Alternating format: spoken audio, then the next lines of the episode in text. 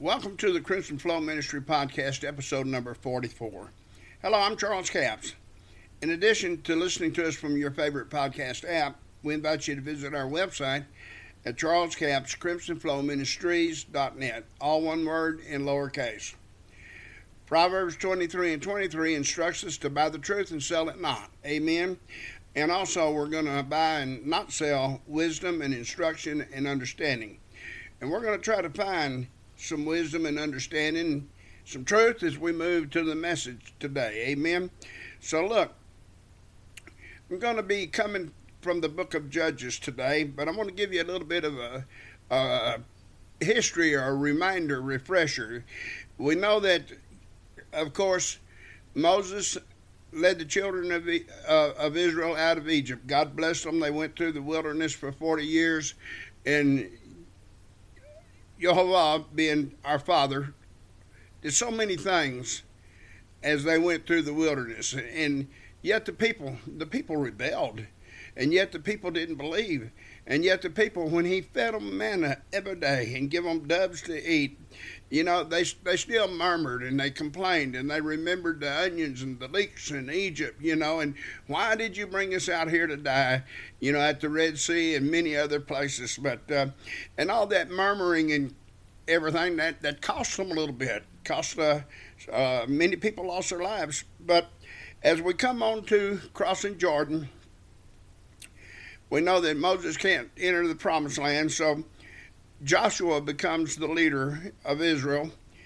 and they cross Jordan, and the land is divided to all of the people uh, as God promised Moses. Amen. And so everybody's got a home, and then uh, Joshua dies. Joshua was 110 years old when he died, and as time goes on, the elders also die. And as this happens, people don't have the leader that they think that they need, and they embrace false gods. Now look, Jehovah allows pagan nations to oppress Israel. And Israel would repent of their paganism. And Jehovah sent them judges to deliver them. Now, some of the judges um, we have some history on, we have a story of. And others we hear they they judged Israel, they died, and they were buried. Amen. So uh, let's look at uh, what we were going to do today. If I had to title this message, I would call it God Doesn't Care Which God I Serve. God doesn't care which God I serve. Now, some of you, well, wait a minute and and, and with some concern and quite quite uh, readily, uh, yes, I agree. You know, but the world thinks God doesn't care which God I serve. If we go to um, Judges chapter 10, we'll start in verse 6. We'll read about 10 verses here. Judges chapter 10 and verse 6. And the children of Israel did evil again, not the first time. Amen. And the children of Israel did evil again in the sight of Jehovah, all capitals L O R D, all capitals. That's Jehovah, our Father. That's the proper name of God. Amen. And the children of Israel did evil again in the sight of Jehovah and served Baalim and Ashtoreth. And why does it always come back to Baalim Balaam and Ashtoreth. Ashtoreth, Astarte, Ishtar. Amen. Why does it always come back? These were the two principal pagan religions that the people always served. And then they would dress up other gods and things to yet reflect on and, and, and represent Balaam and Ishtar. Amen. So again, let's start over. And the children of Israel did evil again in the sight of Jehovah and served Balaam and Ashtoreth and the gods of Syria and the gods of Sidon and the gods of Moab and the gods of the children of Ammon and the gods of the Philistines and forsook and forsook Jehovah and served him not. Amen. Now, we have all of these countries with all of these gods, and basically they're, they're deities, supreme deities that they made themselves, made idols of, and they served them. But again, it, it still all points back to Balaam and Ishtar Ashtoreth. Amen. Now, um, Balaam, of course, you know, it's a sun god, and everybody seems to always have the sun wheel. And look, folks, if you have a church that is embracing the sun wheel over the head of a religious leader, you need to think twice about that. And, you know, if I don't spell it out completely, I'm trying to be kind. But yet, on the other hand, if I don't spell it out completely, I may have blood on my hands. And I'll just have to say, I'm talking, of course, about the Pope, the Catholic Church. I'm not talking about the Catholic people. I'm talking about the Pope who is embracing the sun wheel, doing the worship to Balaam. Amen. And of course, I'm talking about the Ishtar Astarte. Um, she is called a warrior princess, often shown naked with a bow and arrow, and also of sex. So we have a woman warrior princess sex god fertility God, love God, amen, leading you into all kinds of unrighteousness. Now, then we have these pagan gods that they make. They everything. Every, there was a god for everything: the god of the mountain, the god of the woods, the god of the river, the god of the seas. You know, it's kind of like the uh, Hawaiian tiki. And uh, briefly, when I was young, I kind of looked at all of that, and uh, there was a there was one particular god on the tiki named Ku, and he was the god of war. And so I had me a, a little um, image of Ku, a little wood carving on a leather strap that I wore around my neck in the Marine Corps when I was a young man going to Vietnam. And I carried that uh, God of War, and uh, I didn't see anything wrong with doing that. I got myself into a pretty good, serious situation in a rocket attack at Da Nang Airport in 1968. I mean, the rockets were coming down on us, and uh, I mean, it was pretty bad. And I ran, seeking shelter. I was caught out on the flight path, and I ran, and we had double stacks of barrels to protect one aircraft from another and I I just dove to the ground by those barrels seeking shelter. In my chest, I landed on that silly wooden carving of the god of war, and I thought it was going to kill me. I took that thing off, and I ain't never wore anything pagan again. Can you say amen? But you see, the people again, they erected altars to all these false gods. Amen. So uh, let's read a little bit. And they forsook Jehovah and served him not. Verse 7 And the anger. Now look, people say God is love. God doesn't do this. God doesn't do that. Oh, well, you know, that's the Father. Jesus is love. Folks, you don't know your Bible. Jesus has things he hates, and so does our Father. And the anger of Jehovah was hot, hot against Israel and he sold them into the hand of the Philistines and into the hands of the children of Ammon. And that year they vexed and oppressed the children of Israel. Now look, 18 years, all of the children of Israel that were on the other side of Jordan in the land of the Amorites, which is in Gilead. And moreover, moreover, the children of Ammon passed over Jordan to fight against Judah and against Benjamin and against the house of Ephraim, so that Israel was sore distressed. And the children of Israel cried unto Jehovah, saying, We have sinned against thee, both because we have forsaken our God and also served Balaam.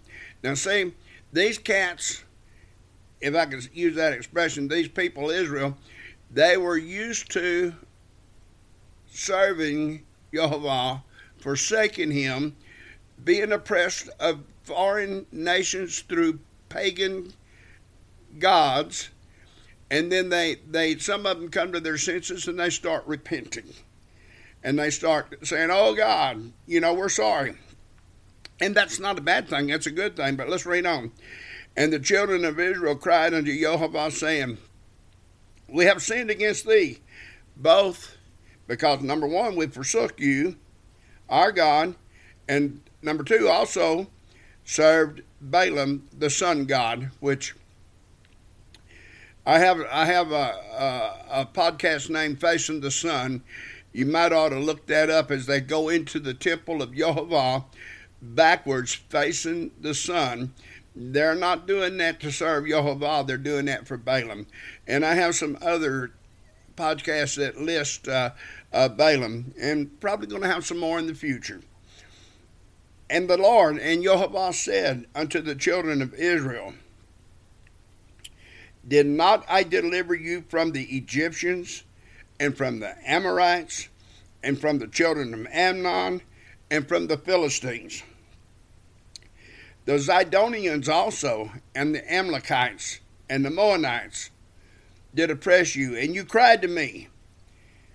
You cried to Abba, to our father, to Jehovah, and I delivered you out of their hand. Yet, because you cried and you were oppressed, and I delivered you, yet our Father says, You have forsaken me and served other gods. Now, folks, we're at this place where there's some people, influential people in the country that say there's many roads to the Father. Of course, they call it heaven, but we understand, we know what is meant is here is the Father. And there, you know, surely, surely there's many gods, and surely there's many ways to salvation, and surely there's many ways uh, to reap eternal life. And the answer to that is no, no, no. There's only one God who is alive. Amen. There's only one God who creates, and that's our Father Jehovah. There's only one Savior, His Son, Yeshua HaMashiach. Amen. And there's only one path to the Father, and that's through Yeshua HaMashiach, Jesus the Messiah. Amen. So look, there's not many paths. And so you you might say, God doesn't care which God I serve. He does. He does care. You I mean, you can make your doctrine. You can throw away the scriptures. You can go to Deuteronomy 4 and 2. You're not to add to or take away, and we will add to and we'll take away. Uh, the, you know, and I'm talking about the church. We are so guilty of perverting and excluding the Word of God, adding to it and taking away. And, you know, we've done it for centuries, so we're quite used to it. And now we've gotten to the place where we're like, oh, oh, the Old Testament, that's the old book. We don't do those things anymore. And yet, many times we're told to do something forever. And we don't do those things anymore. Many times we're instructed in, in, in good doctrine, and we don't do those things anymore and we're like, oh no, no, no, we don't want that law, we don't want that Torah, we don't nothing, no, we don't want nothing to do with that. You see, because we're under grace. One of the greatest curses that ever hit the church is the dispensationalism doctrine, false doctrine that says, you know, we're under grace. We got people who go, grace, grace, grace. You know, I don't need that old book. I don't need that law. It was nailed to the tree. Oh, um, you know, it's done away with. You know what you're doing? You're saying God made mistakes. You're saying, ah, he changed his mind. It, there's no shadow of variableness of turning in him. How can he, he doesn't change his mind? You pervert the scriptures. Amen you change how you receive and perceive the Word of God to be. You take good doctrine and make it false doctrine, and you take false doctrine and make it what you think is good doctrine, but now is God pleased with that? Or God doesn't care which God I serve? Yes, He does. But I'm going to say this. Many of you have been calling on the name of God. You don't even know what God is, who God is. And you have pagan worship in your assemblies, in your churches, in your houses, in your hearts. And you're like, oh no, Charles, you got that wrong. We don't do that. You do. And I think we can show you some of that. Amen. So he said, uh, Yet you have forsaken me, and you've served other gods. And then our Father says, Wherefore I will deliver you no more. Okay, I'm done with you, he's saying. I ain't delivering you no more. You know, you have done this over and over, and you know, it's kind of like um, it's kind of like somebody doing you wrong, and you tell them, "Okay, don't do that again." I won't, I won't, I won't, and then they do it again, and you say, no, no, "Look, we've already been through this. Don't do that again." Say, I won't, I won't, I won't, and time goes by, and they do it again, and you say, "Look, don't do this again," and they do. And they do. And then you say okay look i'm done. I'm done. I'm not i'm not helping you no more. I'm not going to deliver you anymore. Amen? And that's what jehovah has said to the children of israel here. So because you've done this over and over israel serving false god gods in verse 14 he says go our father says go and cry unto the gods which you have chosen it doesn't matter what god i worship it does. And the only true God said, You go, you go cry. You cry unto the gods which you have chosen. And he said, Let them deliver you in the time of your tribulation. Mm. And the children of Israel said unto Jehovah, We have sinned, we have sinned. Do thou unto us whatever seems good, whatever you think is right, Father, do it. But deliver us only we pray thee this day. And they put away, this is the children of Israel, and they put away the strange gods from among them and served Jehovah. And his soul was grieved for the misery of Israel. Even though they rejected him and served false gods, he still cared about Israel. Amen. Even though he said he wouldn't deliver them anymore, he still cared about Israel. But see, they repented. So now, where are we at? Where are we at in the church today? Have we grieved God by doing serving pagan gods? Yeah, we have. And some of you will say, oh, I haven't. I think you have. All of us have at one time or another until we learn not to do it. So I say, I wonder what uh, Jehovah thinks of the church today. What does he think about doing away with his word? What does he think about? You know, I brought a message here uh, about um, uh, repent about Samuel uh, studying the word, and he wouldn't let none of it fall to the ground. In other words, he didn't take this part and keep it and throw this part away and let it fall to the ground. He wouldn't let none of the word of God fall to the ground. He observed it all. The church is king. The church is supreme in letting the word of God fall to the ground. Oh my, hear me, church. You reject, you cut, you cherry pick, Amen. And you let the word of God fall to the ground. You don't want to hear his law. Amen. You don't want to hear about his Sabbath. Saturday is the Sabbath. It's always the seventh day of the week. It's not the first day of the week. It's not the sun god day, Sunday. It's not that. But yet it was changed to that for the church. And we call Sunday the Sabbath. Wrong. Sunday will never be the Sabbath. It will always be the seventh day, not the first day of the week. Amen. And yeah, you can worship every day. Well, you should. But the Sabbath that you should be keeping, you break. Amen. And then with us rejecting the Sabbaths of the Lord, we reject the feast of the Lord. That's Leviticus chapter 23. And those feasts are His holy convocations, our Father's, and His appointed times that we should meet with Him throughout the year. Every year, these are to be observed forever, not Jews. Oh, that's a Jews, and and you know we have we have some sloppy New Testament uh, uh, translation saying a feast of the Jews was nigh. There's no feast of the Jews. If you'll read Le- Leviticus 23, you'll find that all of the feasts are our fathers. Amen. And if you're Israel, or if you're a stranger who has decided to serve him, you're to keep these feasts. Amen. But the church, the church would never do that. They can't do it because number one, they got to go back to the Sabbath, which they used to keep. Number two, they got to put away some of their pagan gods.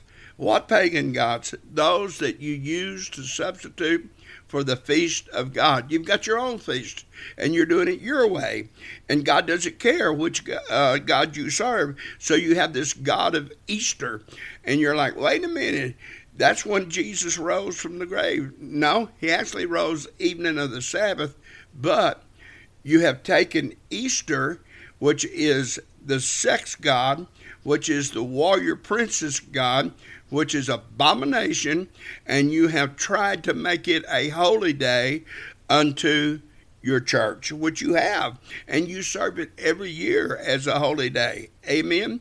And you wrap Jesus around it, and you think that makes it okay. How could you pollute the very sacrifice of Jesus, of Yeshua, and wrap him in ungodly paganism of a fertility goddess? Amen. And I know you buy new dresses and new purses and, and you have good pictures and family times and picnics and yeah, you have made a great family assembly of the pagan holy days of the church. Now, we have this other one every year, and it's called Christmas and you have this little fat man in a red suit that you worship. You're like, oh no, we worship Jesus. When he was born. You lie. Most of you know Jesus wasn't born on December 25th, but who was? Who was born on December 25th? I have a podcast on that. And it's Balaam, sun god worship. Amen. So search these podcasts out and find the lies within in the church. Now, yet you poison the minds of your children to do this thing. Put up that tree, which you're commanded not to do. Decorate it, which you're commanded not to do. Ah, that doesn't apply to us. Yes, it does. Do away with that. The, the giving of gifts is fine, just don't do it on a pagan holy day that you have replaced your God with, your true God with. He ain't going to like it. He doesn't like it. Amen? And so we have many other holidays that you observe. And I know that within his soul and heart that our Father is saying, okay, look, church, all these years you've refused me. All these years you've turned away from me.